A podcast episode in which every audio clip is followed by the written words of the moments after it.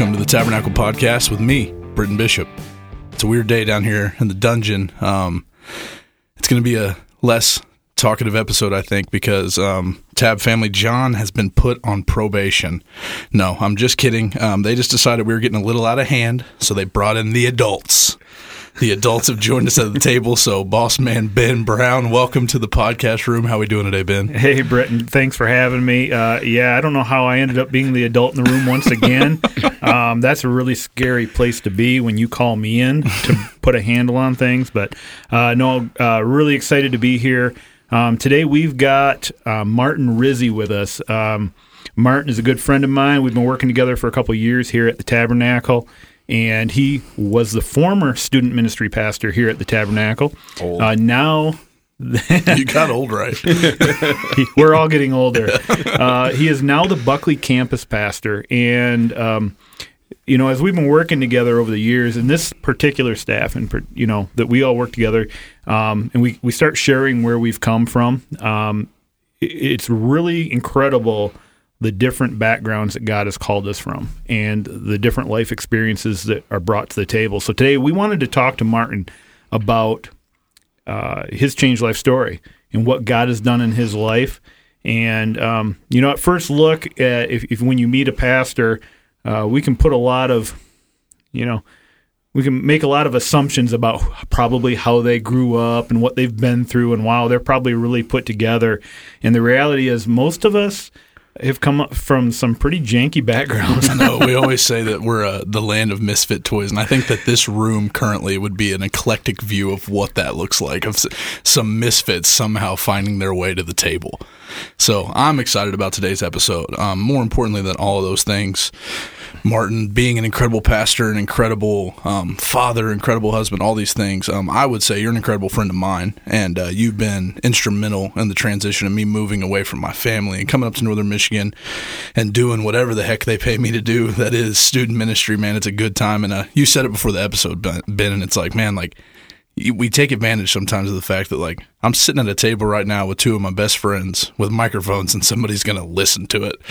And so I think right. that that's that's exciting and I'm excited to have you on here today Martin. So welcome to the dungeon. Um, we you. do recommend you go see a doctor immediately after leaving this room because of the chemicals that float around in the air. so, uh, and you might even add to that problem today. So, who knows what's going to happen? But we're glad to have you, man. And uh, usually, the way we start these Change Life um, episodes, so the Tab family knows we're pretty unpolished, pretty uncut, pretty unprepared. Um, so, what we do, man, is. Um, I don't know. We just kind of ask you to start the story, and then uh, we'll just have questions along the way, and we'll dig in there. And so, yeah, Ben, as he tells the story, feel free to jump in whenever you want. So, Martin, man, start us off. Give me just the intro of what is Martin J. Rizzi. Yeah. Yeah. Um, uh, first, I got to jump right in there and go with just the fact that uh, yeah, we get to hang out as friends and do this thing, but I gotta admit, I'm a little starstruck right now. Like, this is weird. Like, these are oh, people I hang out with every day, and uh, listening to this podcast, I've just become a fan of it. And to be able to be on it was so you're our one listener. Yeah, it was way more intimidating. we found him. I was like, now that they finally know who listens every week, uh, yeah, it's been cool. Actually, my wife and I both love this, but uh, yeah, it's cool. Um, and it, it's weird to be asked to, to talk about your life because I don't I don't know who wants to hear about my life. It, seems strange, but uh, looking at it and trying to think through it today and going, yeah, man, life was longer than I thought it was. Hmm. Um, there was more stuff that went on. Um, you know, born and raised in Philadelphia, we were joking about I am the Fresh Prince of Northern Michigan. Fresh Prince of Buckley, man. Uh, we, uh, my mom and I, uh, moved out to California shortly thereafter, and um, you know, somewhere around 1985, uh, I think I was like three years old. Um, that's kind of where story started because that's where my mom made a cross country trip in a Pinto uh, with me, and we ended up here in Michigan. Mm. Um, that was actually where her and my dad separated. That's kind of a, a big part of the story, but I'll pop in later. Um, and life started in Michigan in a weird way. Like we we didn't. I grew up with a single mom, and that for anybody that has, that's a big part of the story because uh, it was just her and I. You know, yeah. um, I was an only child. We made our way. Um, it was chaos at times. She worked her butt off to keep us alive. Did all the things that a great mom would, uh, including trying to teach her son how to like kick a football and do the things. Um, Where did you end up in Michigan? Uh, so, uh, think first off, we were in Alanson. We were living with my aunt, um, my aunt Dawn, in, just off M68 up there. So if anybody's familiar with like on your way to the bridge, uh, where all those lakes and rivers intersect, that that's pretty much where I grew up most of my childhood. About a hundred different homes, but that Dang. general area. So you guys were moving around a lot. What, what was your um, like one of your first memories that you can recall thinking back? Oh man, yeah. Um, trying to like, I remember being in my aunt's house, and my aunt had like twenty cats.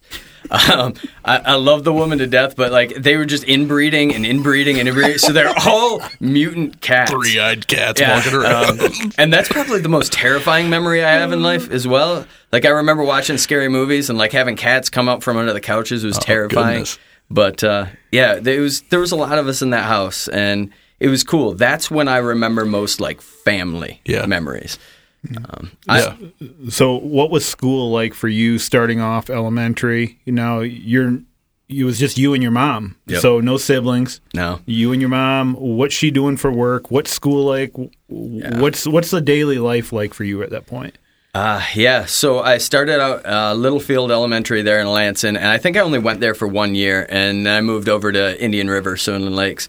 And uh, there was a lot of babysitters because my mom was she had to work. Like she wasn't the non-working single mom that managed to survive off government assistance. Don't get me wrong, we needed plenty of that over the course, but she was always working one or two jobs, and um, it was hard because I remember I was not that kid that was really cool about it.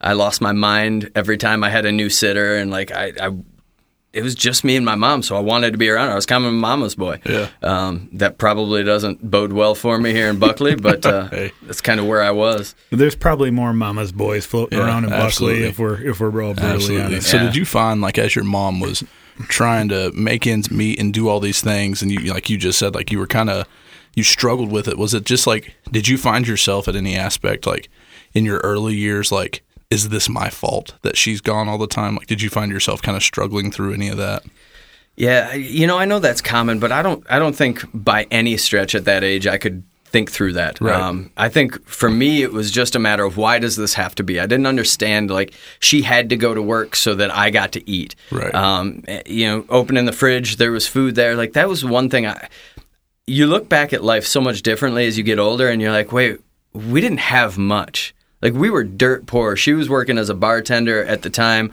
um, you know, waitress at a local dive bar, and for a portion of it, after we got out of my aunt's house, we were living upstairs in that same bar, and she'd go downstairs to work, and I'd have, you know, babysitter would come up, and they would leave after I went to bed sometimes because they were terrible babysitters.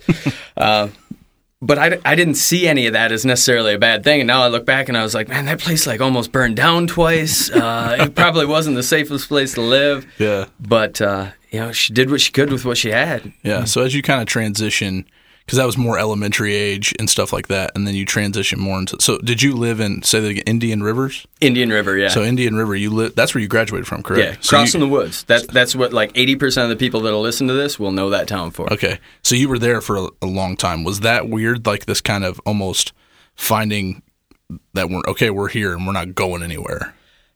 Kind of, but that's the thing is I lit like I always went to Indian River School. My mom went out of her way to make sure I went to the same school, okay. but we moved a ton. Like Yeah. every three years, we're in a new house, and all those little surrounding towns, Topinabee, Alanson, Brutus, uh, Cheboygan, Petoskey, we're all over the place, and uh, so it never really felt like there were roots. But it, I, I was really grateful because she did invest in the fact that I got to stay in a school, Yeah. which meant I got to keep some friends and build some relationships. Very cool. So she was working really hard at that.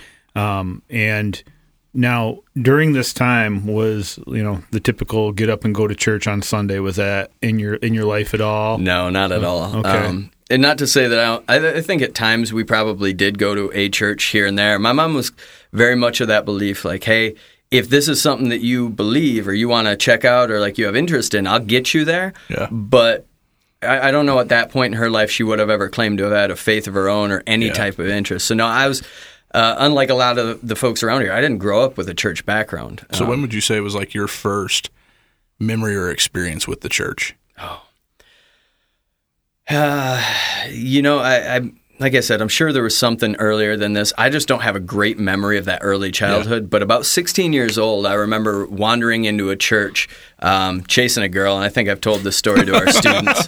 You chased a girl into a church. Literally. Okay. Um, and then I found out that it was actually her dad's church, um, which, if, Buzzkill. yeah, i if you have any idea what it's like to be on the outside looking in, that's it. It's like, oh, hi, pastor, dad of the girl. That, no, this is bad. This is a bad idea. Did you date her? Uh, I did for a while. Yeah, it was a fairly short time. She was the like typical rebellious uh, Right. pastor's daughter. Yeah. and then her sister was like a little bit more uh, reserved, and my cousin was dating her sister, and I was dating her.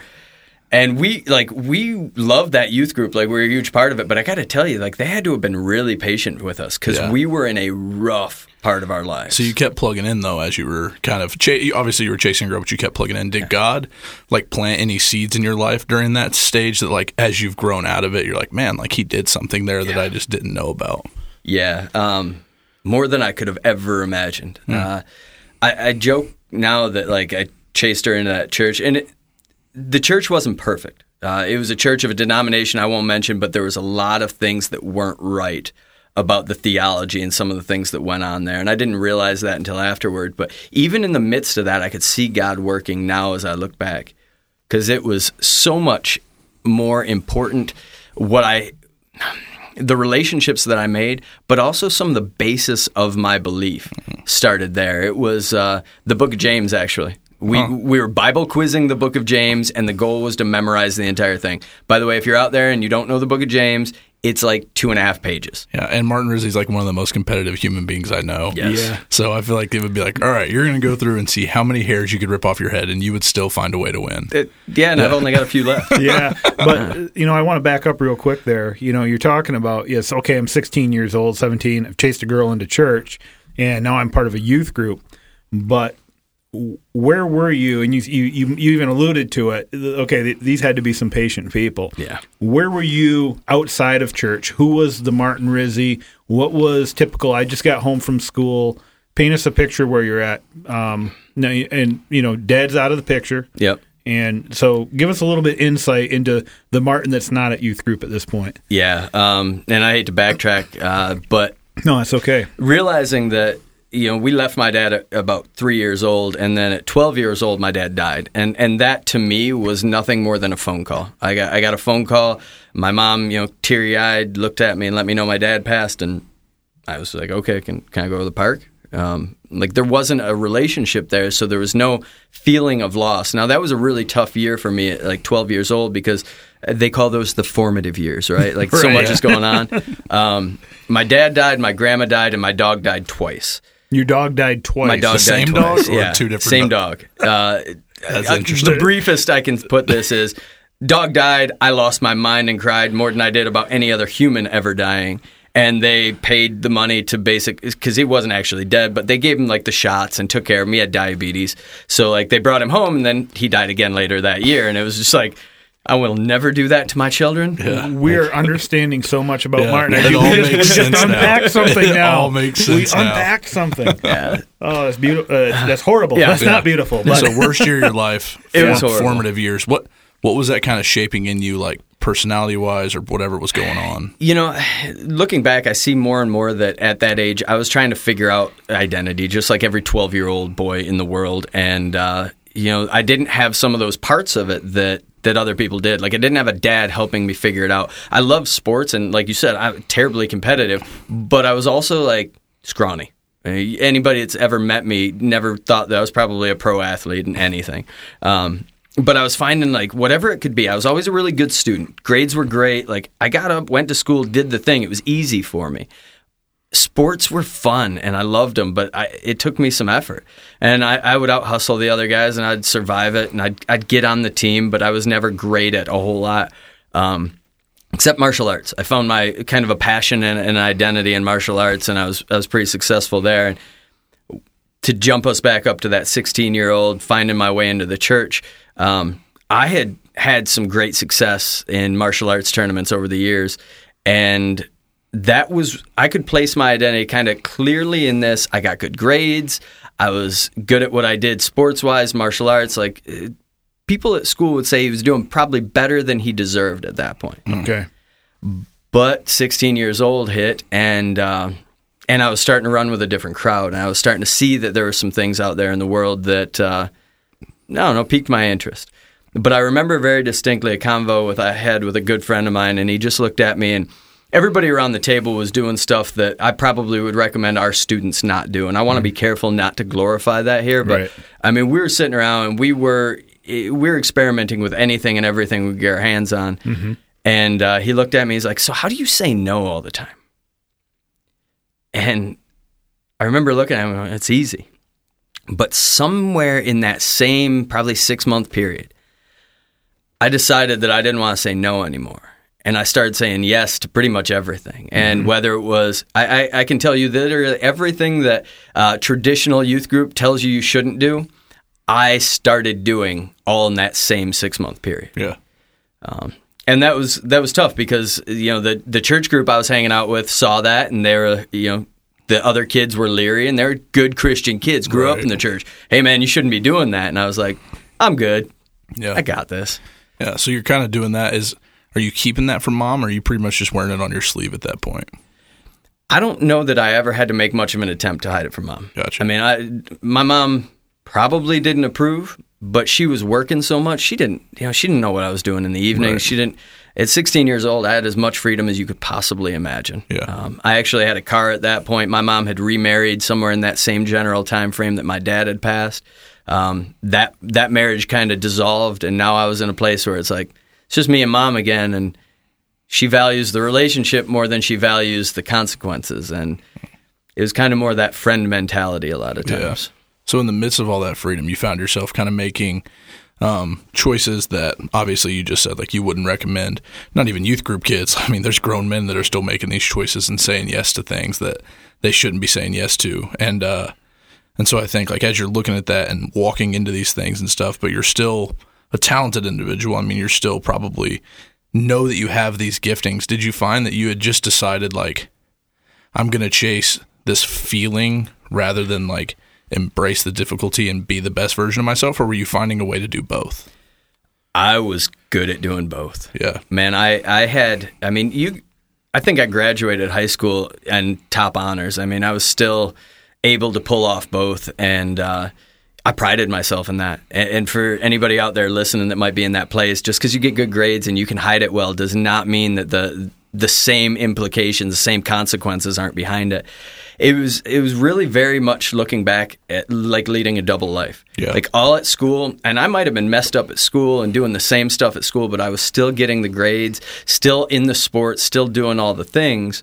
Um, but at the same time, I left there, got out of practice, went and did everything you could imagine otherwise, and and it was start. I was starting to see that it, the two couldn't coexist Yeah. quite the way that I wanted them to. Did you find like were you tired? Like just like looking back, like were you tired? Yeah. Yeah. Um, it's funny because I, I wouldn't have said it, but as soon as you asked that question, like at 16 years old, I also got a job at McDonald's. I was doing three day football practices and partying all night and rolled my mom's car three times over in a cornfield. I mean, literally destroyed this thing and walked out of it with nothing more than a scratch. But I fell asleep behind the wheel, is what we kind of came to. Um, and it wasn't a like, hey, I'm just tired because of two a days.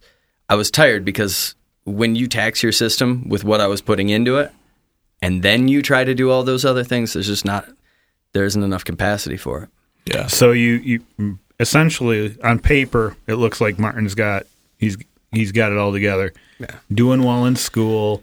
Uh, is it Taekwondo that you were in? Yeah. So you're in Taekwondo. You're going to tournaments. You're working the job, but behind the scenes, you've got the scoping mechanisms uh, that that you're using, Yeah. um, helping you get through, or for whatever reason.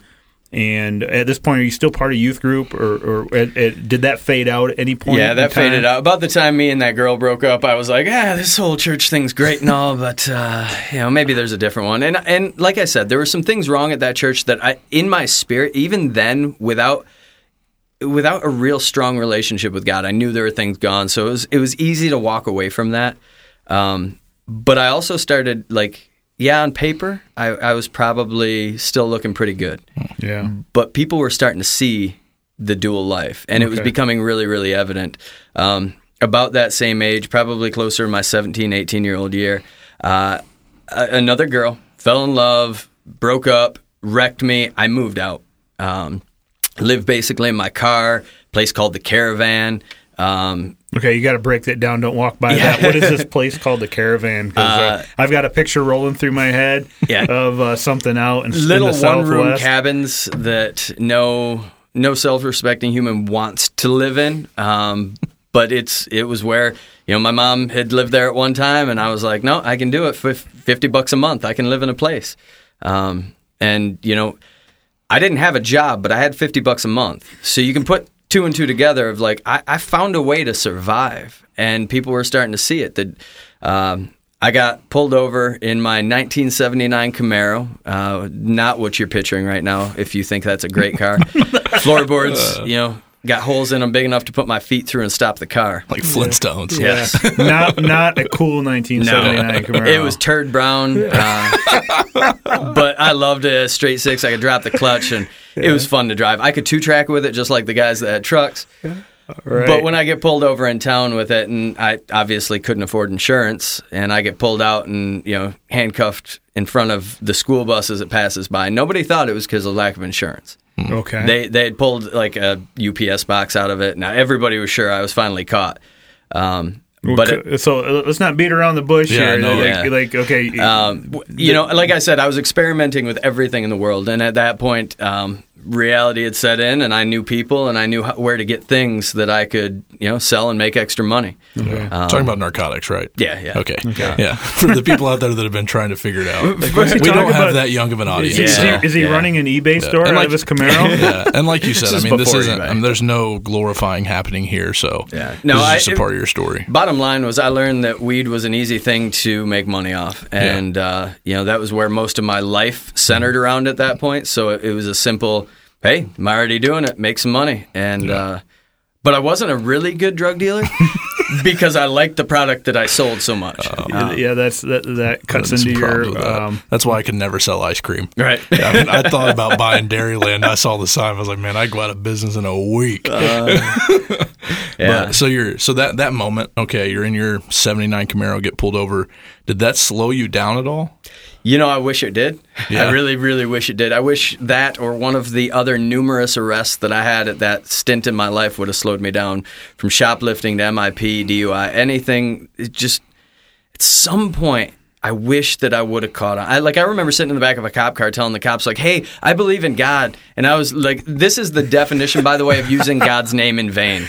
Is when you're trying to convince the officer to let you off the hook because you found Christ." Um, it was such a duplicitous life. It was just is everything the Book of James talks about, Yeah. right? I and and people saw it. Like my high school principal, you know, he was looking me in the eye, basically going, "Listen, man, pick away."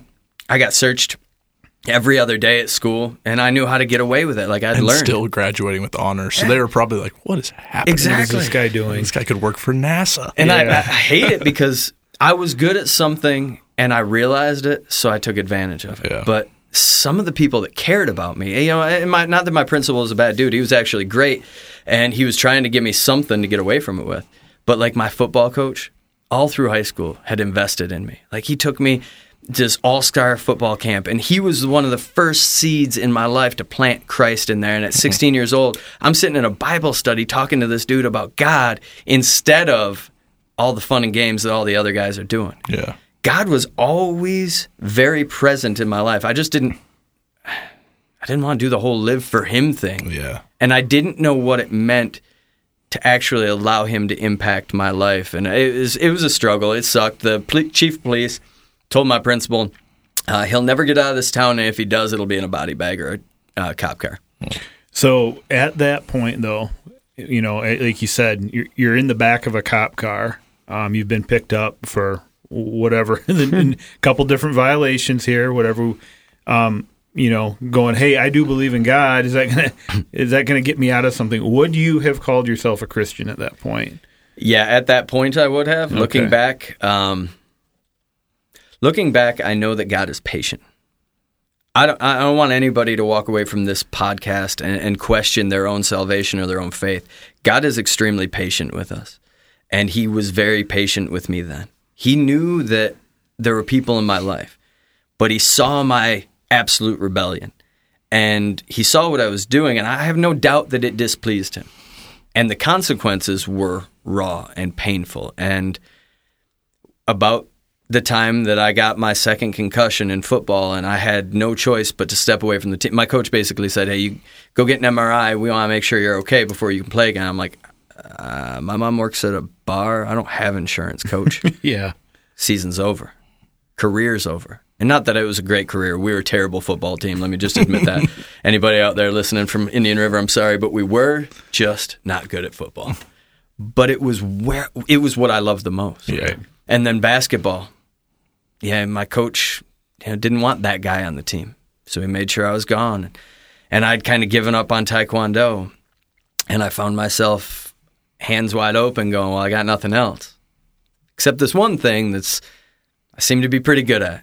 And I've I found an identity in it. And I found So it's kind of that same thing from being 12. yeah. You're just like, what I'm hearing is this trend of like you were seeking identity somewhere and you were finding that no matter where you looked, you found yourself at an empty place, I think. And I, I, I know that I can relate directly to that. I think Ben would be someone that would relate directly to that as well. And I Yep. think anybody listening, as you look at your change life story, before you give everything to Jesus and surrender your whole everything to Him, it's a long, broken road of who am I and what am I going to be. But um, so transitioning, um, kind of, you're doing all these things, falling in um arrests, different things. Sports are gone now, and you graduated high school. Obviously, um, what kind of what was the like? Did you go to college? Did you go directly after high school? What was the Yeah, um, that's actually quite a little story in itself. You'll have to give me the the warning if this goes long, but this part of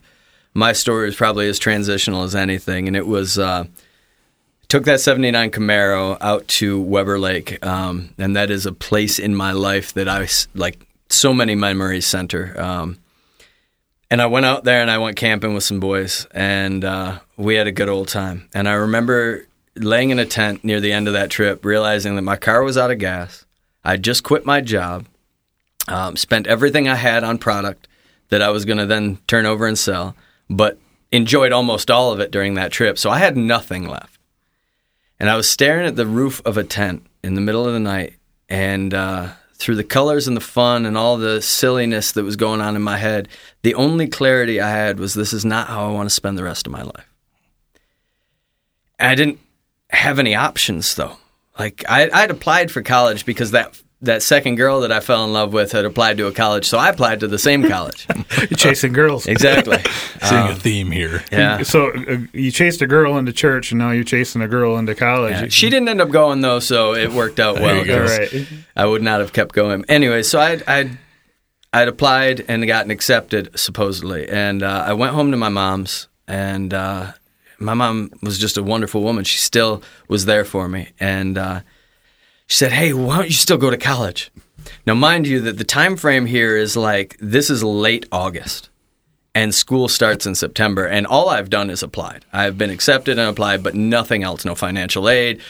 I- have three T-shirts and two pairs of jeans to my name. Like that is my world's existence. Yeah, you guys weren't living high on the hog. Mom's still just trying to keep a little bit of bread on the table. doing She's she she's can. actually doing pretty good at this point, Oh, okay. comparably, because I'm no longer mooching off her. Oh, got it. Um, I'm on my own. She she'd gotten a little bit stronger job. She's living Awesome. in Cheboygan on the, the Black River. Like I, I go at up there point? fishing. What? How old were you? Uh, 19 when I graduated. Okay. Um, yeah, so I go back and she says, "No, you can still go." She literally runs to the back room and calls the admissions office at Ferris State University and says, "Hey, uh, can he still get there?" And Monday morning, this has got to be a Saturday. Uh, Monday morning is the last uh, orientation. So I grab my three shirts, two pairs of jeans, some. I call my buddy that's going to Ferris, and I go, "Hey, what do you take to college?" And he's like, uh, "What do you have?" And I'm like, "Nothing." He's like, "Uh, "But I went and borrowed three hundred dollars from a family friend, and I put together what you would take camping." And my aunt got in the car, and they dropped me off at Ferris, and and there I was. and you're on a you're just living on a shoestring, going, okay, I'm here, and, and I got enough to get me till tomorrow. If that, I spent more time at the financial aid office my freshman year than I did in class. It was like, how do I stay here? What do I have to do? Where do I get my free money? So student loans suck, by the way. Just throwing that out there. Preach. Uh, but they got me. They got me through. Yeah. Um, but yeah, life. uh, All of a sudden, now I'm on this ma- massive to me. Yeah. You know, grew up in northern Michigan, campus of Ferris, and there's you know thousands and thousands of people, and the only thing I remember thinking was, I just left everyone I, everyone and everything I know. I can be anybody I want to be here. I can start over. And within a year, old habits crept back in. Hmm. I made new friends, but it was all the same thing. I was I joined a fraternity. I had to borrow money to go to join a fraternity from one of my fraternity brothers. And uh, I remember when I paid him back the next year because I went home that summer and I worked at a gas station just to make money. I paid him back, and he's like, "I never expected to see this money back." Um, but he was also my drug dealer in college, so he figured he could probably leverage that. We can make this work. Yeah. Yeah. So you Ferris State freshman year, I, I completely feel you. I think with that piece of like, man, like nobody knows who I am. Like I'm gonna go be a new person. Like I'm gonna be everything I wanted to be or wished I would have been. And then for me, it was like within days, but hmm. maybe it was weeks, a year for you. But it's like this point of, okay, I'm still me. Yeah. And so you fall back into those old habits and things like that, and you become a part of the fraternity. What's like at this point? You're at college because you had that moment in the tent of like, there's got to be more. What are you chasing at this point? More girls. Yeah. Uh, I, I'm clueless at this point. What was your major? Uh, when I started, Yeah. criminal justice. Figure out how to beat Irony 'em. of ironies. I was like, I'm going to be a cop until I can afford to be a lawyer, and that's that's the route that I was going to go. Um, little did I know, at some point you get enough of a criminal record where becoming a cop is really challenging. and then I transferred over to small business. Transfer over to small business. Yeah, and Okay. uh, e- even the fraternity. I remember walking in my interview for the fraternity was like, "What are you doing here?" like, fraternities are for rich kids, and Right. this just doesn't. And I remember looking at the guy that would end up becoming my big brother and going, "You guys need more people like me." I was as cocky then as I've ever been, and I was like. You need a couple of poor kids, bring some life into this place. Like Yeah. a bunch of you rich kids don't even know what you're doing, and I, yeah, I don't know. It was whatever I could say to get myself to the next place, next Yeah. step. so you're just, but uh, you, you you're just in survival mode. Okay, I'm gonna get to the next step. Um, but that same identity that you were trying to get away from followed you. Yeah. I mean, that was one thing I, I, I picked up on there, and you know, I, I've, I've I've talked to enough people and lived that myself, where it's like, man, if I can just get away from where I am right now, and I can run over here, I can get away, um, all, life will be grand, and you know, I can I can start over, I can start fresh, but yeah, that reality that You can't run from those, it. those demons that we have that they're internal they they just stay with us No man. running. And this is the first time in my life where I'm starting to put some pieces together, and and and now I'm making really like I, I've stepped up from weed, and now I know like I'm making some moves, and I'm I'm also starting to justify things. Yeah. Really, really strong. And, and I tell people this um, is probably the dumbest thing that I could ever like. As I hear myself say it now, it kills me. But I told people because when my dad died, he died of a drug overdose. And I was 12 years old. And my mom didn't tell me that right off the bat, but you know, his heart stopped was all she would tell me. Years later, I figured it out, and she owned it. And um, I remember telling people, I was like, "No, I'm going to do everything I can get my hands on, so that I can prove when I walk away from it, I'm stronger than he was." Because I desperately wanted to know how a father could leave his son the way that he did. Now, mind you, from 12 to 19, I don't even care the dude existed. But now I'm starting to look around and go, it's not having a dad thing matters. I need to justify this and justify my my lifestyle at this point, and this is how how it works. And tangibly, it was like I, I was into some hard stuff and making some choices. You know, I loved listening to Tim's changed life story. Like if he was going to do it, he was going to do it all. Yeah. And that was my mentality. That's why Tim and I do get along on the occasion that we do get along. Uh, it's always about finding commonality Exactly. what do we unite on But So- it was it was it was a brutal time because it, I could also see that I had this opportunity. yeah Like thousands of dollars of college education, and I could do something with this, and I can still do the grades thing. Grades are easy still. Um, so I'm able to get my classwork done and move on, but I've got no real point. I'm working at Burger King. Uh, I've, I've, been arrested for DUI, so I don't have a license. Um, and basically, any stupid thing you could picture me doing, I'm like I'm riding my bike home with a 30 pack of beer on my bike because mm-hmm. that's the best I can pull off. Yeah. Right. Um, right. So at this point, your if we can call it, you know, your relationship with God what is that even on the on the table, or is it kind of tucked tucked tucked away in my back pocket? What's that like for you at this point?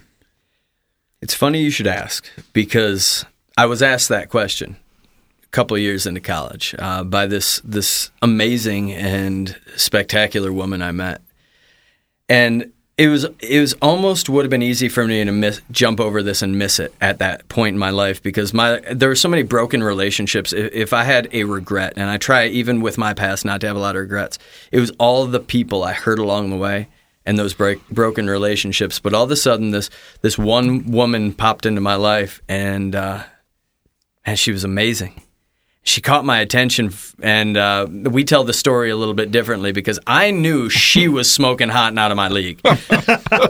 she tells it like I was, and we both chuckle about that because if you've met both of us, you know which one of us is telling the truth there and, and why she's being a kind human being. We're well, obviously her, talking yeah. about Miss Cassie Rizzi. Cassie Rizzi, absolutely. wonderful wife. Yeah, she looks at me though, and we've been kind of seeing each other. It was a weird deal because my best friend at the time, Adam Burns, uh, still one of my best friends in the world, literally brought her for me. Like hey i want to introduce you to this girl and she had been dating this other guy and like there's a lot of weird involved and i may or may not have been trying to to date this girl that was like a foot taller than me.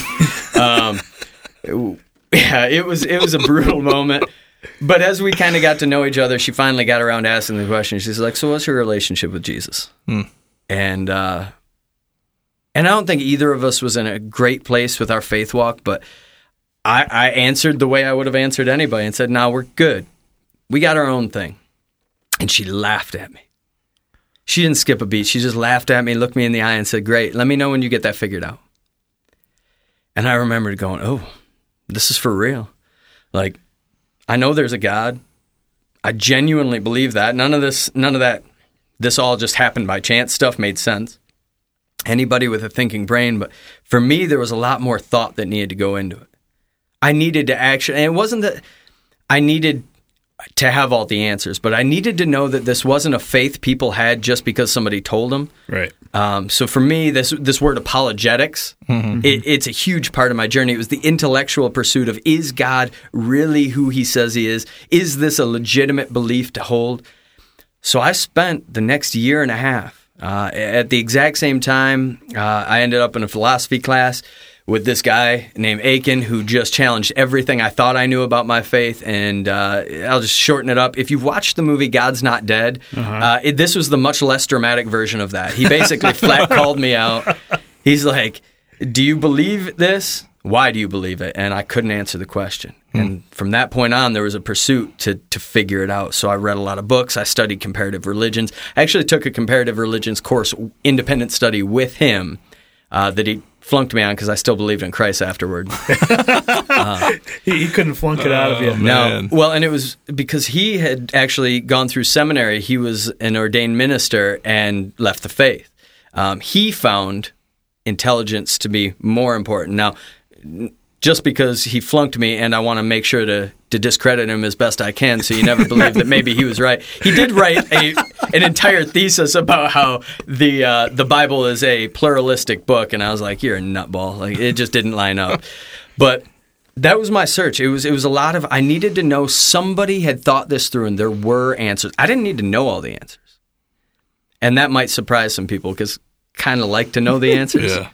But I really just needed to know that I, I wasn't the first person to think this through, that there were solid thought process. Intellectually, this made sense and it lined up. That it wasn't like some fairy tale people were just buying into, but like, okay, somebody actually has like looked into this. Yeah. And yeah, I can I can completely agree with that statement because I grew up kind of in the Bible Belt, and there was that piece of like, man, there's just all these people that just go to church because you're supposed to, and it's like this like fairy tale thing that they go do on the weekends, but I don't see it actually lining up with their lives. And then I know for me, same kind of went to college and it was like, oh, okay, this guy says he believes it, but like he can tell me why, and it's not a fairy tale, and he's like actually doing the stuff. So I can completely relate, and I think that that that should be an encouragement to anybody listening that claims to be a Christian is is this just something you do because you're supposed to? Is it something you do because the biggest church in town of Buckley, Michigan is on the corner and that's just where everybody else is at? Or is it something that you've actually put some skin in the game and figured out why do I believe what I believe? I think that's really important. So, Right. Well, you touched on that word apologetics, Martin. So um, let's just not assume everybody tuning into this knows what that means. I don't, so- Break that down for us. Like, what are apologetics? What is? It sounds like I'm saying I'm sorry for something. I know it, it- the word is terrible, and it comes from Greek and yada yada. But what it comes down to is it, it's it's defending our faith. It's actually the intellectual uh, endeavor of knowing what is there. Um, so from you know the evolution creation argument to the idea of the philosophy behind uh, why do bad things happen to good people. All these things encompass this idea of. Um, can we actually believe this book that was written thousands of years ago by multiple authors over the course of hundreds and thousands of years? Like it's so much to take on faith yeah. without being able to, to dig into it. So for me, there was a lot of all right. First off, let's look at all the religions, and you start disproving them pretty quickly. They're, they're very clear things that don't line up with logic in most, um, and then you kind of come down to like, okay, so now we've got a couple of them that seem like they've got some cr- credentials. How do I know which one's which, right? And and if if you've ever had an honest conversation with with yourself and with God about, all right, so how do I know this is really something I can believe? You've asked that question. How do I know it's how do I know the Jews weren't right and like they're blinded? You know, all these things that just Christian churches say. Right. How do I actually believe this? Let me just say this as clearly as I can to anybody that's actually willing to listen and hear it. It's all there mm. if you have the willingness to dive in and search for it. Mm. It's not magical, it's not mystical. On basics of logic alone, you can believe scripture is true and that Jesus Christ is the Son of God. The resurrection alone has enough evidence, and Paul hinges the entire gospel on it. If if the resurrection isn't real, then this is all a waste of time there is enough evidence for the resurrection, the prophecy and everything that goes into it to change a human's life and mindset on what they believe. And that was for me, hit me square between the eyes. And that's what you needed. That was the the linchpin of okay. You know, I, I, I followed a girl into church. I was hanging out. This is a cool place to be. They're probably feeding me a little bit, so I got some. You know, I got a little food in my tummy for going to youth group. Right. Um, but but it hadn't. You know, you, you're just going through the motions to some extent at that point. It's all, it's all good morals Yeah, and like good hey, morals. Yeah, it makes this sense. is a great way to keep kids in in line. yeah, we'll keep kids in line this way, and um, but you've walked away from it, and now you're back to this point where you've been challenged. And what I know about Martin Rizzi, if you put a challenge before him, he's going to find an answer. Oh, He's- absolutely. right, one way or the other. Um, you know, that, that's just part of how you roll. Is you're very determined. It's like one of my favorite things to do on staff is when I can't think of how to do something, I just call Martin and act like I don't think he can do it. oh no, I'm just kidding. I've never done that. Yeah, that's all right. We may no. be a little manipulative. no, yeah, for sure, man. And so, take let's go back to the, to the story, right? You said it was like a year and a half from this moment of meeting the Cassie Rizzi, Right. the The Cassie Rizzi. Take your shoes off if you go to her house. All right, I said it. It's out there. But so No you more meet Cassie. A year and a half goes by that you're kind of pursuing, like, okay, what do I believe? Why do I believe it? Type thing. So at the end, so kind of take us back to that. Yeah, and uh, in the midst of this, you still have to live life, and I'm still the only income I've got is eight eight dollars and fifty cents at Burger King and my side hustle, and uh, and I'm realizing the side hustle doesn't fit anymore.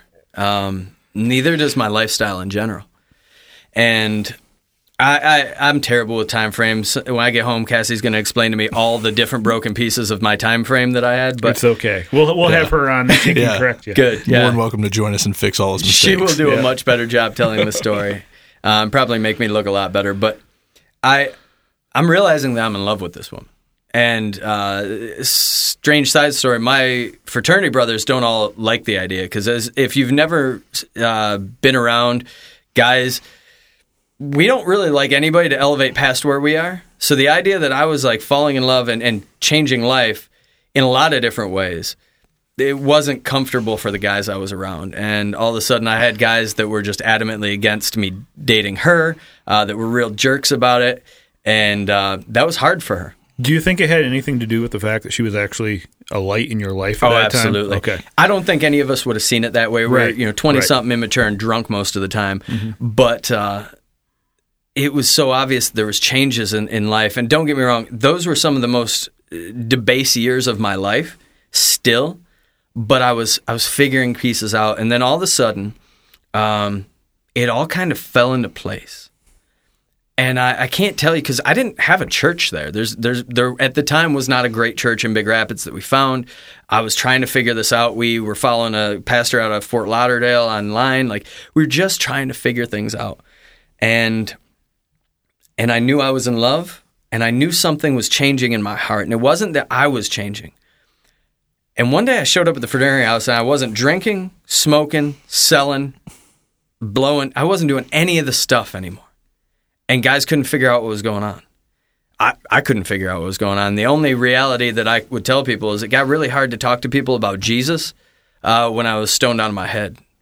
And uh, don't get me wrong, that was a you know one of those things. At the time, I would have told you, no, no, it's expanding my mind. I love to talk I about like. it. I, I've, I've never heard this version of stoned Rizzi. Yeah, I know it. Uh, my wife will point out the fact that I was probably standing on my head because I was not your typical stoner. Anyways, uh, I, I, I, I man. literally, I, I just I recognized that life was different, and uh, so my senior year in college, I was stone sober. Wow. I was also working at Burger King 40 hours a week, doing 18 hour, 18 credit hours. Like I had to work my life through trying to save up for a wedding ring. Uh, and she didn't know this at the time. Were you still riding a bike? I was still riding. No, by now I was driving a 1985 Crown Vic. Okay. Like it with uh, hot dog skin tires, as Tim would say. um, it couldn't get out of the lot most of the time in the winter, but I had gotten my license back, uh, made it through all my probation. Um, but I was coming out the other end of this and seeing something that looked different, but I didn't know what that was. And even my friends from high school, like my cousin who would have been my absolute best friend through life, like I'm realizing that there's this real distance between me and the people in my life and even my family. Um, probably one of the hardest things for me to to realize is that my family saw me leaving for college as leaving the family. Uh, one of one of my family members actually said that to me. It crushed me, and and I recognized that life wasn't going to look the same anymore. Like it was weird being at a fraternity house, being the only sober guy at a party of five, six hundred people. Um, you know, we were the largest fraternity on campus at the time. We we threw most of the parties. Um, so I found myself doing the only few things that I could keep my sanity, and that was playing basketball at the rec center.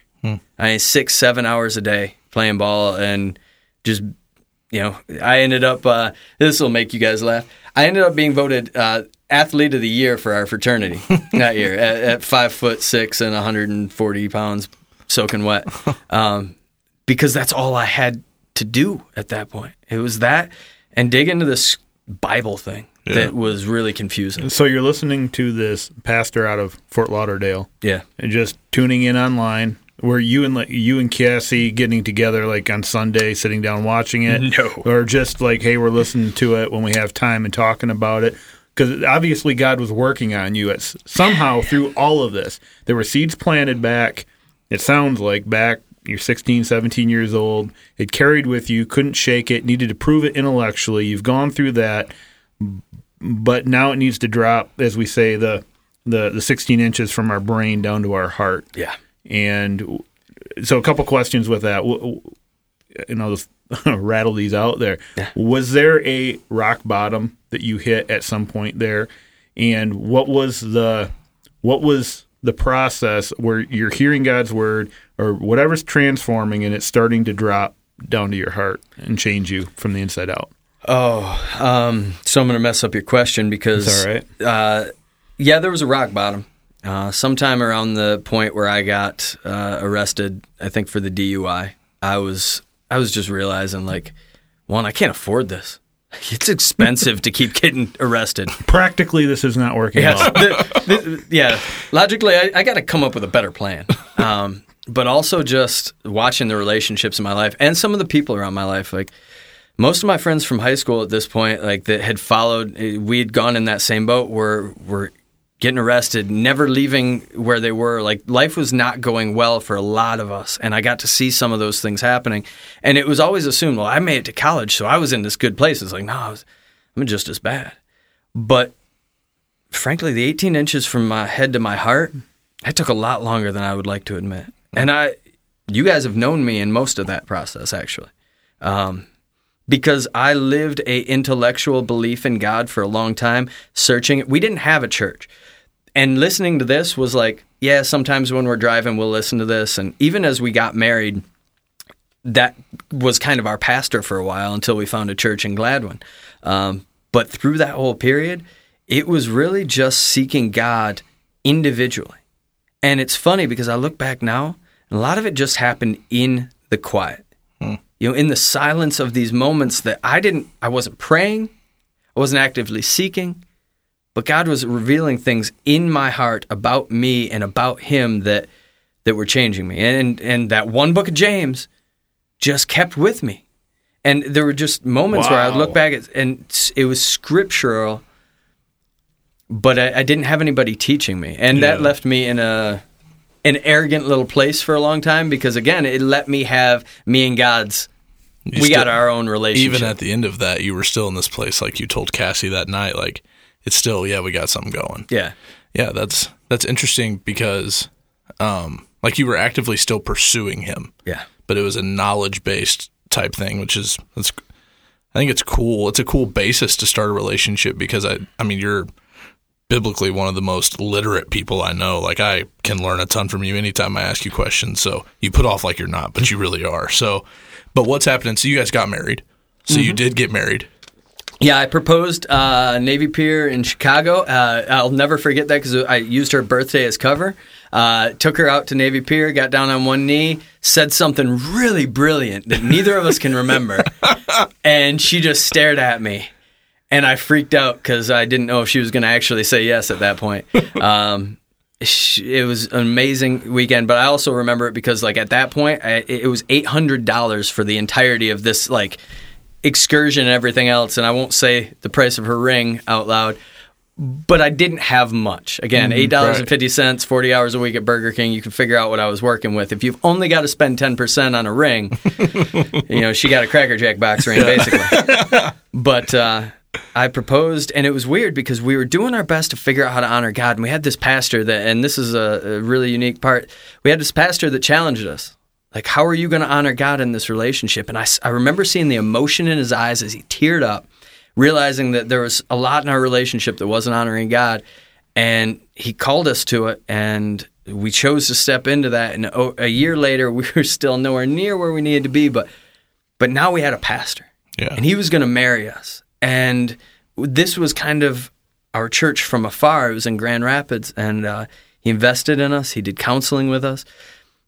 And so I moved to Gladwin when I graduated in May, and she had moved back in with her mom for a short time because she actually had her, her life together a little bit at this point. I still cannot figure out how she chose to marry a dude that lived an hour away working at Burger King with no driver's license, but.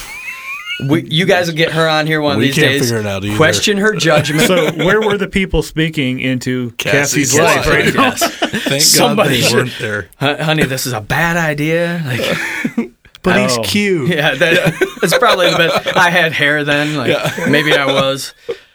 But uh, yeah, so we moved into Gladwin, and uh, I picked out an apartment, and she moved in with me a month later. Once we actually got married, and then we started to realize marriage is cool, but marriage is hard, and we found a little Baptist church, Cornerstone Baptist. Shout outs to love those people. They're some of the most influential people in my journey because that's when I started to see what the heart looked like, uh, where it wasn't just an intellectual endeavor.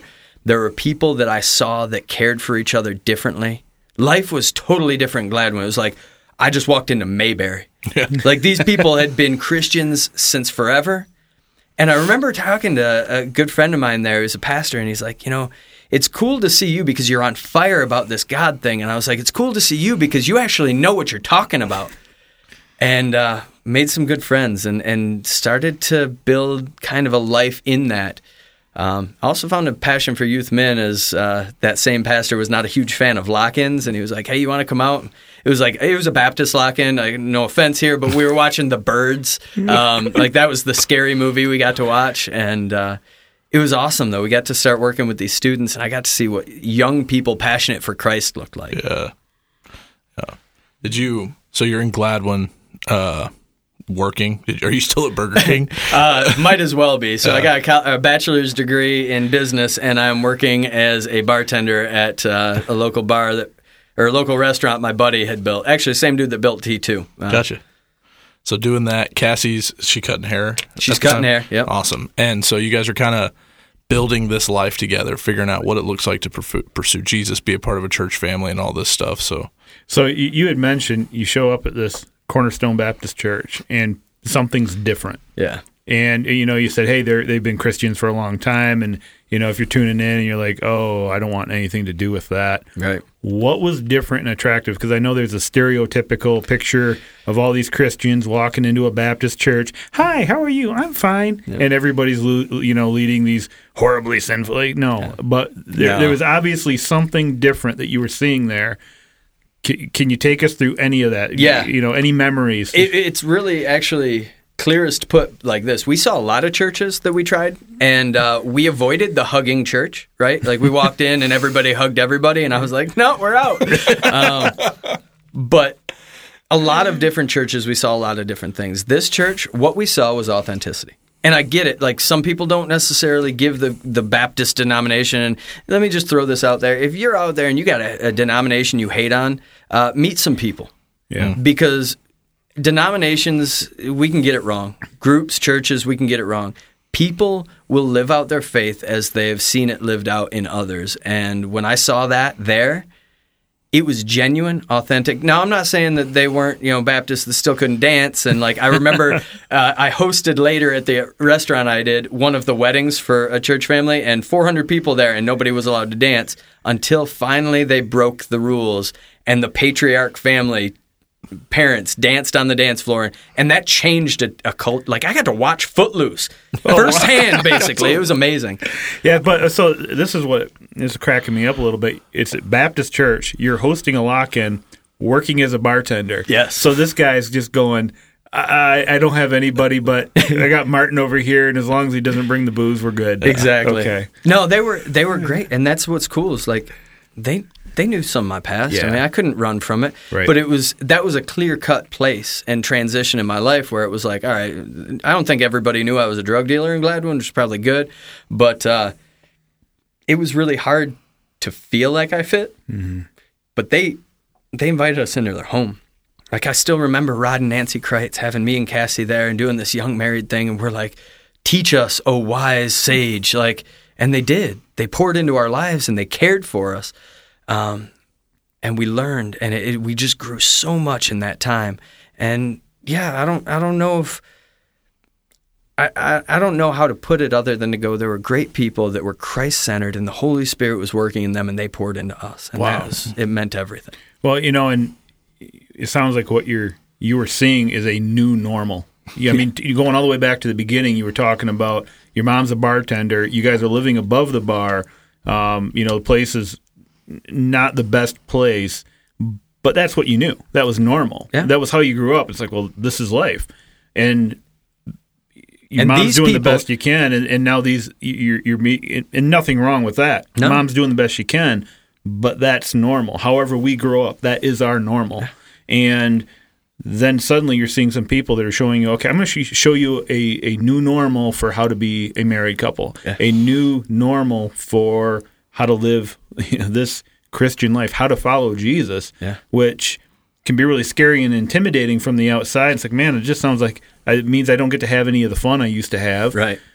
Luckily, I'd I'd kind of come to a place where I realized the cost of that fun and what that that emptiness that it left me with at the end of every endeavor. You know, whether it was girls, drugs, grades, sports, whatever it was, there's there's an emptiness and a loss at the end of it. Now I'm seeing these people that seemingly see a lot of joy, and don't get me wrong, there's brokenness in that, but I, you know, and when you mentioned new normal, I, I probably missed a huge piece by not stating the fact that Cassie's family was a huge impact on me.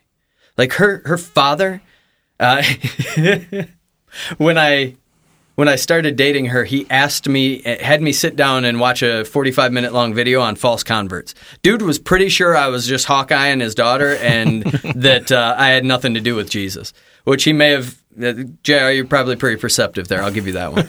Um, but th- that was the influence I had. And then her little brothers, like, they're bigger than me. All of them are Britton size now, it seems. but even at that age, like, I saw this the way that they ate dinner together at the table, the way that they sought to to seek what God would want in their life. It was totally different.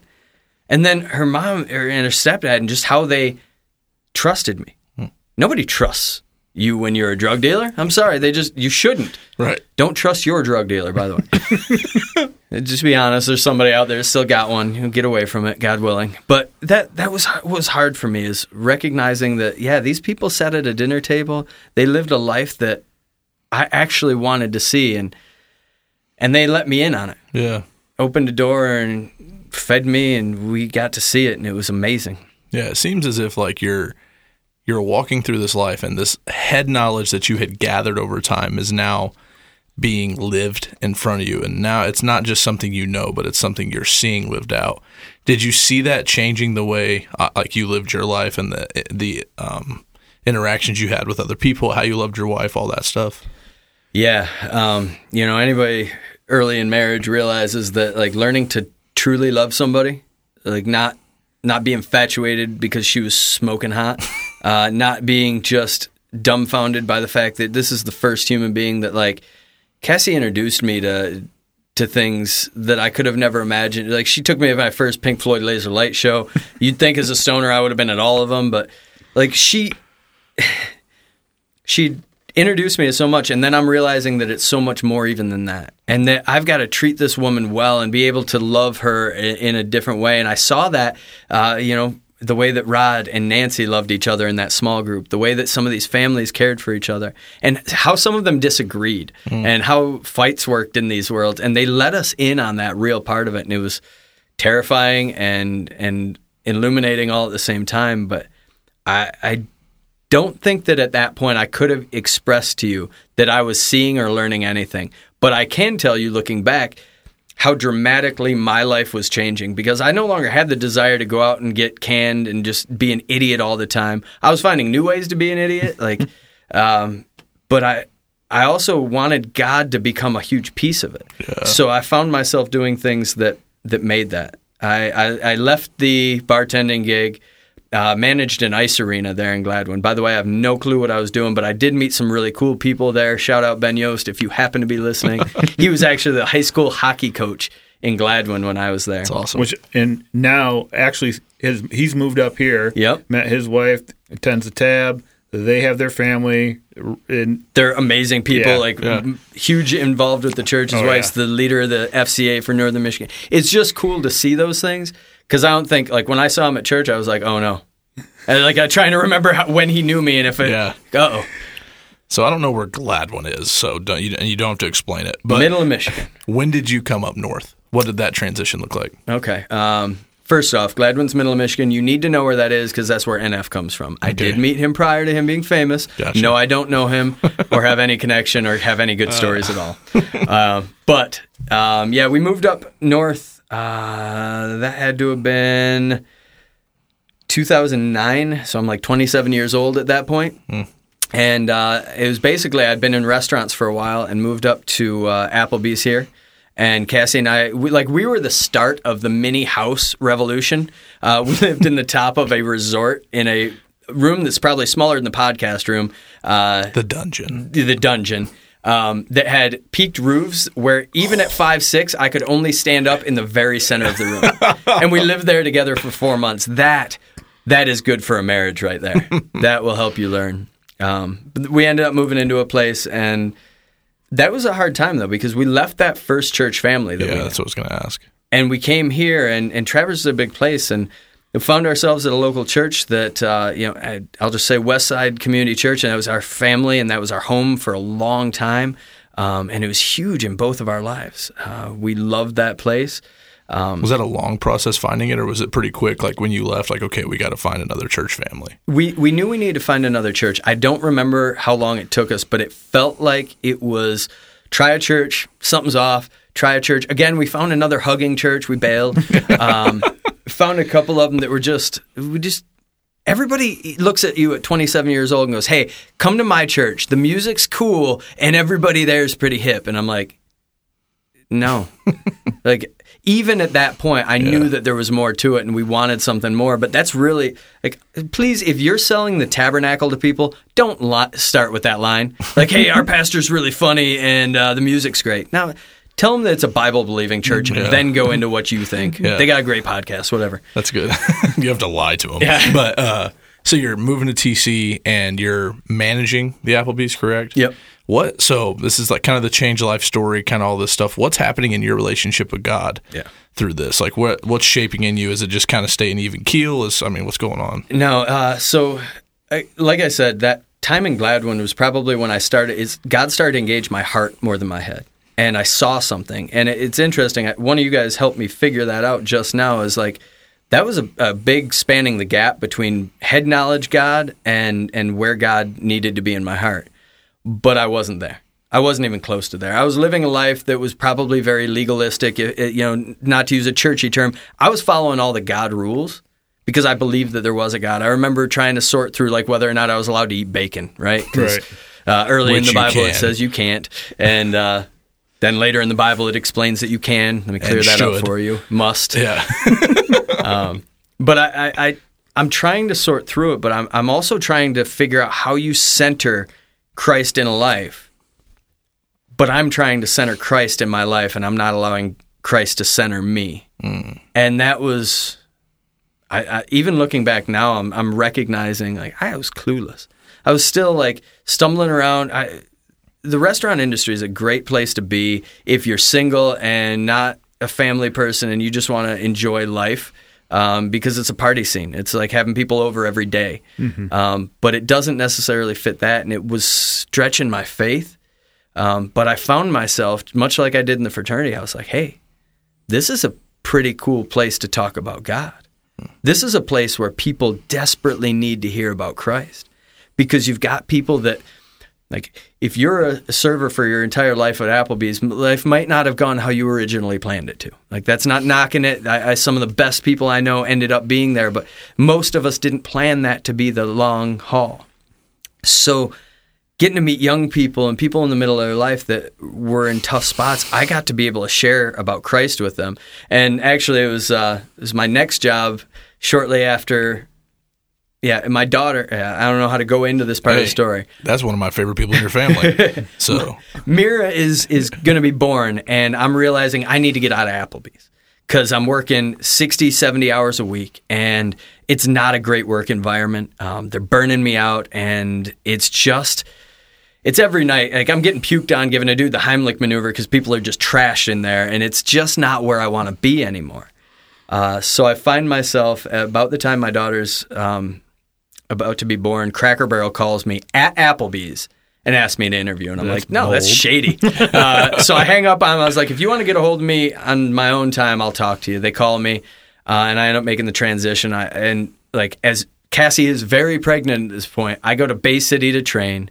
I transitioned to Cracker Barrel, which I'll admit is is probably the best restaurant I ever worked for. It's a little bit more family friendly. You might even think it's a say Christian Cracker company. Barrel's not as much of a party environment as Applebee's. You know, not not the same. Not brand- a lot of alcohol on the menu there. no.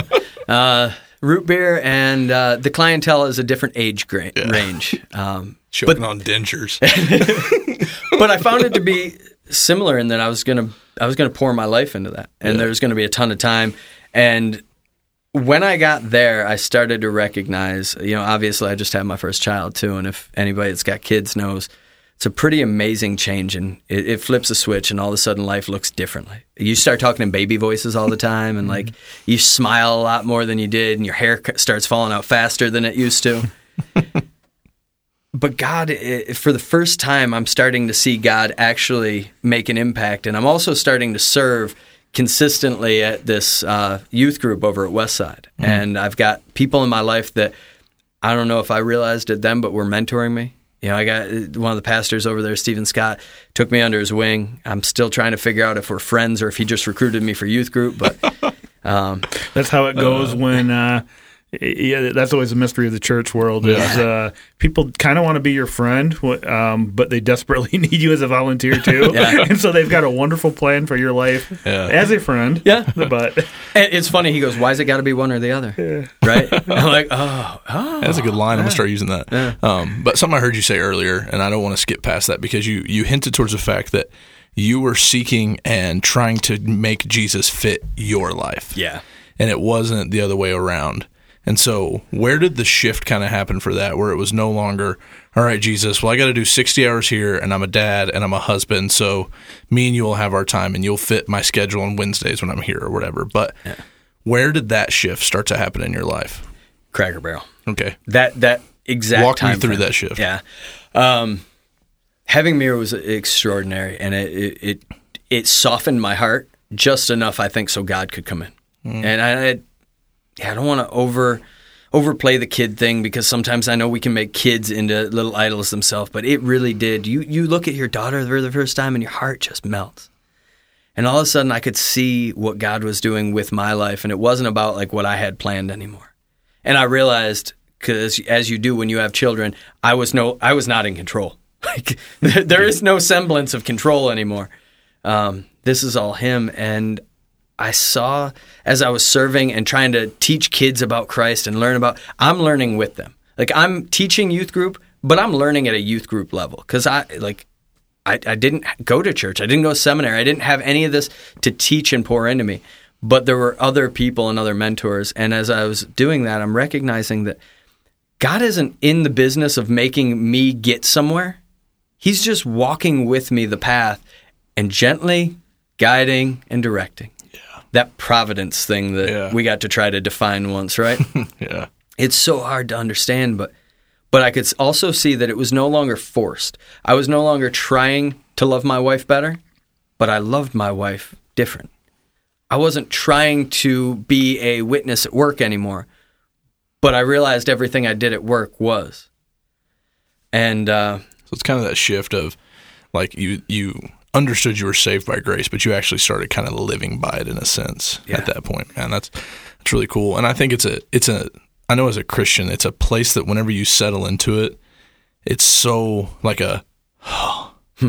when you kind of get to stop trying for a minute Yes. and realize like oh this free gift actually is free hmm. And then these works that we read about like aren't actually that hard when you just say yes. And it, obviously there's difficulty but they're natural things that happen. I don't know ben do you have anything to add? Yeah, you know, as you're talking about that, um, the, the picture that's coming to mind was, you know, a few weeks ago in our Rattle series, um, we we took a picture, or John shared a picture, and, and Britton did in Manistee of this thing called the Gospel Ladder. And when we start off at the bottom of the ladder, and it's like, okay, this is what I'm going to do for God, and then from that, this is who I am. You know, if I'm doing all these things and I must be right with God or I must be a, a good person. And then from that, we get the idea of, well, because of that, this is what God has to do for me. And from that, we get this picture of who God is. And that's actually the false gospel. Um, that's that that trap that e- even some of us have been Christians for a while and maybe even work in ministry, we can fall into that trap. Um, that's that default. But when you're describing that, Britton, uh, when we when we work it from the top down, this is who God is. He's a creator. He is love. Um, we don't need to go into all that. Go back and find that in the Rattle series. Listen Yeah. to that. Listen to that sermon. That's uh, one of the most powerful. the army Rattle the Army. I think it was the last Yep. one of the Rattle series. Um, you know, this is who God is. Now, because of this is who God is, this is what He does. Because of what He does, He saves, He redeems, He loves, He cares for. He's going to come after me um, using the book of James from when I was 16 years old. Uh, Isaiah 55 says, God's word will not return void. and that's a, the scripture I had to look up on my phone because I was like, man, that's exactly what happened in Amen. Martin's life. Some seeds were planted. Um, so God's doing that. That's what He does. He's chasing you down. And because of that, you get an identity. I'm a Christian. I'm redeemed. I'm loved. I'm adopted.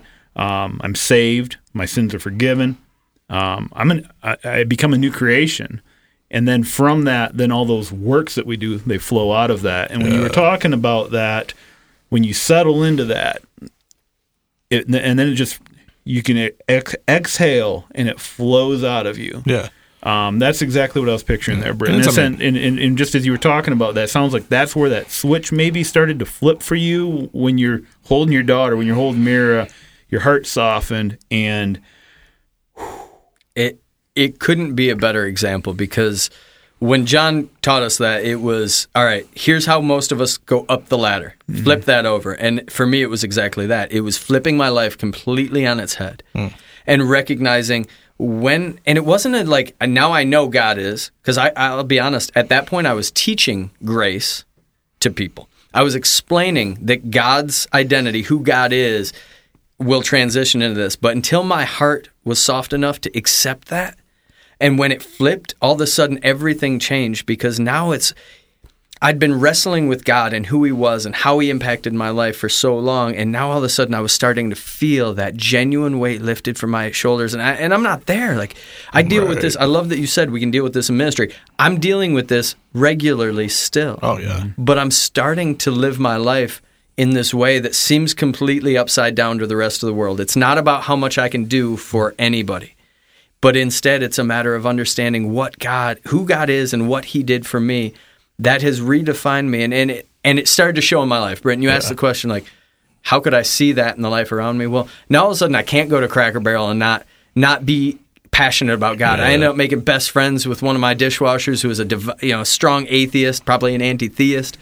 Dude was my best friend because why? He wanted to talk. Is that he the wanted bro that's on the picture in your office? Uh, No, actually, Okay, that's, okay. that's Mike. He's a, but all these guys, like my life, I couldn't not be about Jesus and what I was doing, and it, it didn't have to be a preaching. Um, but there were so many challenging parts in that that tried to derail it. There was um, a few years into Cracker Barrel, uh, I went to Haiti for the first time uh, with my other church, and I got to go over on a mission trip, and it was hugely impactful. It was a totally different thought process, but I remember it distinctly because when I went, I was under investigation at Cracker Barrel for uh, age discrimination or religious discrimination.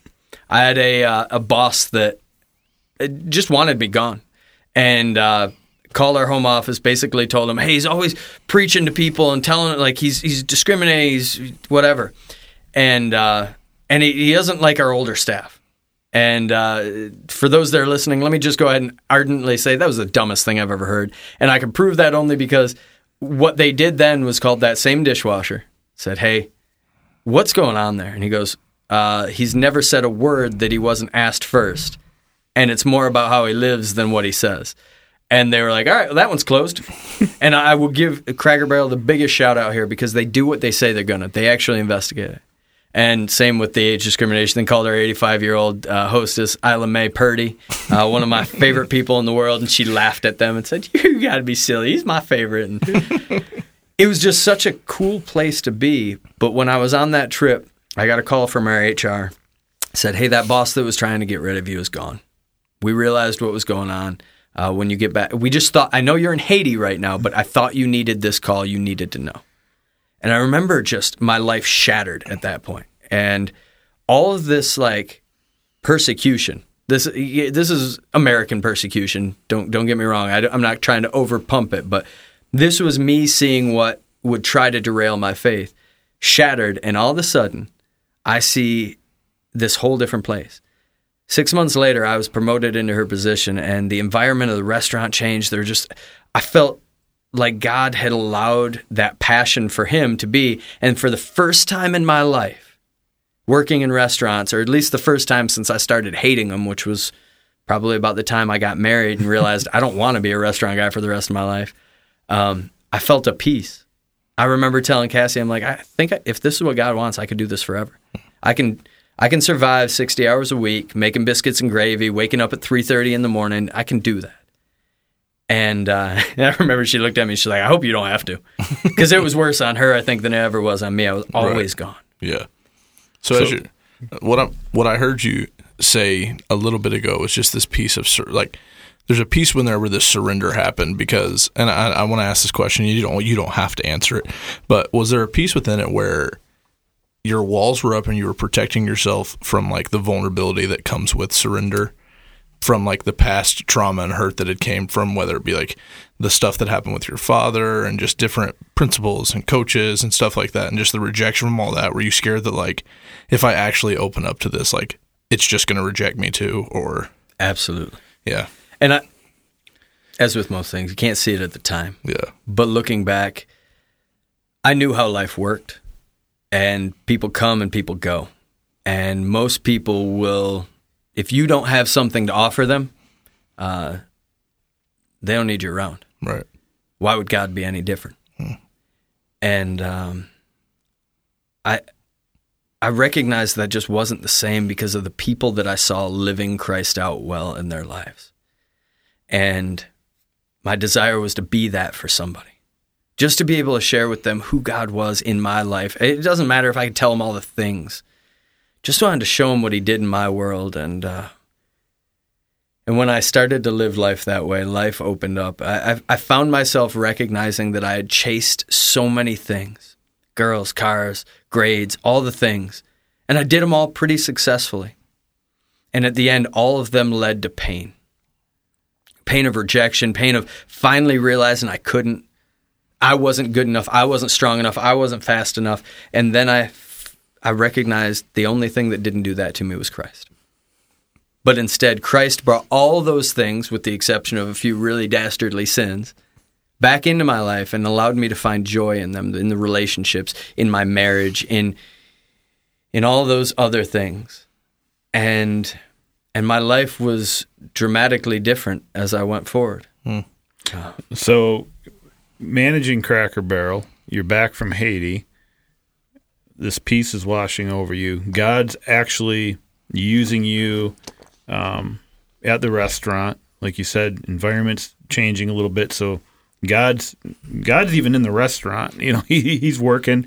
He's Yeah, they've got that one display that's all like the devotionals and Yeah. like Duck Dynasty stuff, right? Yeah, yeah. that- God's just- right there with He's me. just pouring right out of that. um, at what point, or or what what planted a seed in you of maybe I need to make a career change here? how the heck did you get here Yeah, yeah, that's Uh, uh, so so you decided you went off to seminary for Yeah. get your your MDiv and Yep, did that in the matter of uh, the three day period between the two. No, Yeah, like um, we, we all have here at the tabernacle. exactly. No, you don't uh, have a degree I've got that certificate that I just printed off. That you know, the that- one that's that- in all black and white. Yeah, the free online uh, course that I, I, I took through DTS. Yeah, You you currently have one more certificate than I do. Then yeah, that nine week course that it took me six months to finish. no, um, for me actually it was. So I'd always I'd been in this student ministry role that Stephen had roped me into over at Westside, but Z was born, and uh, we had to change churches. Like Westside's nursery just didn't fit him. He was rambunctious and I don't know insane. where he got that from Yeah, it was it was a big Cassie. yeah. yeah Cassie, definitely if you meet my wife, she's rowdy. Um, but uh, yeah, we moved over to to the Tabernacle. It was February fourteenth, uh, two thousand sixteen. I know that because on Valentine's Day, JV was preaching hell. As my wife and I walked into the doors here, Like you do on Valentine's oh, Day. yeah and uh, I was just like immediately, all right, I can dig this church. They're not beating around the bush. Let's check this out. And uh, Barb Williams uh, was watching my kids in the nursery, and I was like, this is a place we. But I remembered the people. Cassie and I both had conversations separate that day, and for the sake of time, I won't go into it. But both of them were so genuine, authentic, and real, it blew our minds. People weren't wearing masks here, they weren't dusting off. They were just 100% real and raw. And when we say mask, we're not talking Yeah. about COVID mask. Yeah. This is pre-COVID. Yeah, pre-COVID. so we're talking about the, the Christian mask Yeah. here. We better clarify on Yeah. that. they weren't. They they didn't dress up just to to look like life was good. didn't take a bath before they took a shower Exactly. Yeah, they right. were real, and uh, that struck us. We didn't intend to stay here, but that was enough. And uh, then about I don't know a little while, some friends that had moved from West Side as well were like, "Hey, you know, they got a student in here. You you want to get involved?" And uh, the youth pastor at the time then uh, was willing to let, give me a shot. You know, sight unseen, didn't really know much about me, uh, but I, I meandered through it, and then I knew somewhere in that time frame that God was calling me to full time ministry, but I was fairly certain that wasn't going to happen anytime soon. I got no degree, I got no background. I'm not even sure if I know the Bible well enough to to teach kids about it. But, um, but I'm in this church and I'm passionate about, and I'm loving, and I'm really involved in the youth ministry. And I remember telling my boss, my district manager, when he promoted me to GM, "Hey, I'm good. I'm in." 100%, I'll be your best GM ever. But if I get the opportunity to move into the ministry, I'm out. And he looked at me and goes, So you have a degree in that or something? I go, No. He goes, All right, we're good then. There's no church in their right mind that's going to hire a bunch of guys with. but this gave me the in to talk to him about faith. And, but like, we're both on the same page. This is way down the road. How ever long was that? Were you there as the general manager? About a year. About a year. About a year. And then So then, what did that look like at the end of that year? Kind of coming. You've been going to the tab for how long? uh, just over a year. Just Um, over a year. and the youth pastor here at that time was transitioning out. Like he he had been short interim uh, and was moving out. And a couple of the volunteers were like, "Hey, you should, you should do this." And I was like, "Why not? I'll give it a shot." Um, and I, I interviewed and I screwed up and wore a suit. yeah, to a youth pastor interview. Apparently, that's At, a, at the at tabernacle. the tabernacle. That's the other thing. yeah. So I immediately got it taken out of the running. Just a disclaimer if you need to interview at the Tabernacle, there are two acceptable outfits. One is Carhartt, the other is flannel. Yes. Anything else, you will be looked at. hoodies are fine. Yeah. Hoodies Whatever you do, do not Oh, wear a man. tie. So I show up and, and I, I'm booted, and they hired a new guy, and I served with him for the next several months. So you kept serving after you didn't get the job. You didn't get Yeah. the job. I you didn't stayed job. on. Yeah, I, I love student volunteer. ministry, and and honestly, that speaks a lot to your character, man. uh, I wish I could say that. Determination, if anything. Yeah. Uh, the other One, youth th- one thing about Martin is he is persistent. So I stuck it out, and and it was hard because I wanted to do it right. I wanted to do it with the right heart toward this dude and serve him, Yeah. and uh, and it was it was a struggle. But as he decided he it didn't fit and he was going to transition on, I was like, maybe I'll try this again. Uh, I told my district manager. He laughed at me again, um, but I knew something was different. And actually, my interview with the entirety of the leadership team at that point, I had laryngitis and I couldn't speak which is probably a blessing because if you've listened to this whole podcast, you know I can speak a lot of words. But I was forced to speak basically in like, I, I, I won't do that to you on the podcast, but I had almost no voice. So I got to say very few words. But some of them that I said were, I'm going to go ahead and go prepare my other job for me leaving because by faith I know that this is what God has for me. And it wasn't an arrogance, it wasn't about me, but I knew so solidly that God had had made this choice. And I remember John looking at me in the eye and kind of giving me this smug smile, like, "Yeah, we'll see." and they made me wait two and a half months before they told me. It was brutal. Um, I had no idea most of that summer. Uh, it was the summer we did the block party here, and I was a volunteer, like planning this block party and doing these things. And I was just so in love with this church full of very real, busted people and the way that we were seeking after Christ. I just wanted to be a part of it, and I was I loved our students. Man, if if there are students that listen to this podcast, they were as big a domino in my life as anybody because they were what set that fire in my heart to I'm going to be a part of this. I want to I want to be as close to the fire as I can. I want to spread the fire. I want to be all in. That's cool, man. And uh, yeah, I got the chance. They actually finally hired me uh, in August of 2017, and uh, And here we are. they let me be a pastor for a while, and until they fired me from student pastor for that galoot over there. Fired me. Uh, you're the only person I know in the world that would take a promotion and really view it as a demotion. I love it. I was in student minute. There is no better career. There's no life. better job in the world. is. I can't believe Ben pays me for this. I know, tell me about it. Don't get me wrong, I love my job, but adults are you you expect so much more out of adults than you do students. Right. So, man, I, I'm hearing this overwhelming theme, and I don't think that it's um, per coincidence that the first book of the Bible you ever read and memorized or whatever was this book that talks about faith combined with action and what it looks like to not be driven by your desires, but to be driven by this desire to see Christ glorified. And um, and that's the book of James. And I think that if there, there, I mean, you've heard me preach a sermon, but there's a phrase that I say often to our students now, And um, I am blessed by the fact that they have had leadership that showed him it early on, but was this concept of being about that action, right? Marshawn Lynch quote right there, but being about that action. And I think that when I hear your story, not even just hearing your story, but seeing and experiencing and getting to be a part of the story that's still continuing to be wrote is this simple fact that you know what God's word says and you're going to do your darnest to do it. Right. And I think that that's what I appreciate you about. That's what I love about you. I think that you don't take it as a suggestion, but a, but a clear, blatant call, and that Jesus has your resounding yes. And I think ultimately, what we could boil this episode down to is just a simple fact that you can chase whatever you want, but at the end of the day, when you give Jesus your yes, and it's an absolute yes, he'll change your life. Absolutely. Yeah. I mean, anything else you would add before we kind of transition and close the episode? Only that that piece that you pointed out that the journey is not over. Um, now I'm 38 years old today. Uh, I feel like I'm 112. Ministry will do that to you. That's because he won't quit deadlifting. yeah, I know. That's, that's why he actually hurts. It's I will eventually. like like we said, if there's one thing that will define Martin other than Christ, it is persistence. But that's a that's that's the reality for me is that the journey's not over, and I'm nowhere near where I, I I think Christ has for me. And it's not like it's an aspiration to be better, to be bigger, to be more, but knowing that everybody that's listening to this podcast, everybody that's in this room, and uh, and everybody that's not, like our journey isn't over until Christ calls us home Amen.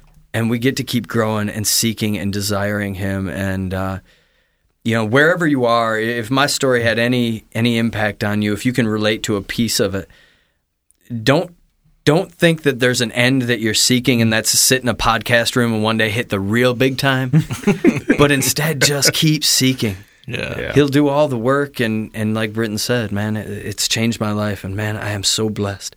I have two amazing, beautiful children, a mm-hmm. wife that is so far out of my league I can't imagine. I have friends that hold me accountable when I'm an idiot. I have people in my life that care about me, and it's all more real than it's ever been in my life. And I've had good friends. Like I know what living poor and that friendship circle looks like, and that is a tight one if you've lived there. This is so much more than anything has ever been. Yeah, man. It sounds like, um, and, and as you've described this, that God ignited a very small fire in you at in your teen years, and that flame has just slowly increased and increased and increased. And you know, as as, as we've been working together, um, I, you know, I can see that flame isn't dying. That flame just continues to grow and grow. And I think that's the same for all of us sitting here. None of us have arrived. None of us have it all together. Um, you know, if you're tuning into this, this is a, a group of guys. That's all we are. We're just a group of guys that God's got a hold of. Um, that he, he just kind of keeps fanning that flame, and we have a responsibility for that also. Uh, and and we get to do ministry together. We get to live this out, and uh, I, I just got to say, man, it's it's awesome. Uh, uh, and I got to say thank you for the times that y- you've encouraged me, uh, that you've held me accountable, and uh, you know those those truck rides to Manistee together, uh, trying, where we're trying to figure out how to do this and what God's really doing around here, and why did He get us together to do this? It's like yeah, those are questions beyond our pay grade, but um, that that long slow burn that he's been doing in my life and Britton's life that, that we just get to keep doing this together. So yeah, being on the podcast with us, you have not arrived. I promise you. yeah. If anything, you've you're deg- you're in a series of Decline now. decline. Yeah. Yeah, well, But the way that this whole thing works is through each other, like that. And Yeah, I man. love that more than anything else. Is that uh, my fire will burn out. I'm the type of person that I need to keep moving Yeah. if I don't have people like you guys in my life, and a lot of people that are probably going to take the time to listen to this because frankly if you don't love me you probably won't but thank you guys because you guys are the ones keeping flames burning so that we keep driving toward christ Absolutely, man. Well, uh, Tab family, Martin, thank you so much, man, for the time, for the vulnerability, for the just coming in, being raw, real, uncut, and just kind of uh, continuing to be a picture and an image of what it looks like to be an imperfect person doing their best to love God and love people and make disciples. So, Tab family, you know what's coming. Um, it's the ask. So we just ask, man, that if this if this uh, podcast impacted you in any way, make sure to share this on any of our social media pages. Send it to your friends directly. Text it to your friends directly. Whatever that looks like. Make sure to rate this podcast five stars because if you don't, Martin will cry. He will. He will cry, and he's never cried before. And- but and- that will be what does it. Yeah, and if you rate it five stars, you will automatically be able to deadlift two thousand pounds. Yes, one hundred percent. If you rate this five true. stars and drink Jocko White tea, please sponsor us. Um, then you will be able to deadlift two thousand pounds. That is not true. Yeah, eh, it could be. Who knows? We, say know. stuff. We'll find out. Yeah. It's our podcast. We also, what we want. absolutely. See, man, it doesn't matter. And uh, for those of you that enjoyed the episode without John, be sure to let him know um, that it was better without him. No, we're just kidding. We missed him. Can't wait to have him back. But until next time, Tab family, this is Martin, Ben, and Britton signing off. Out.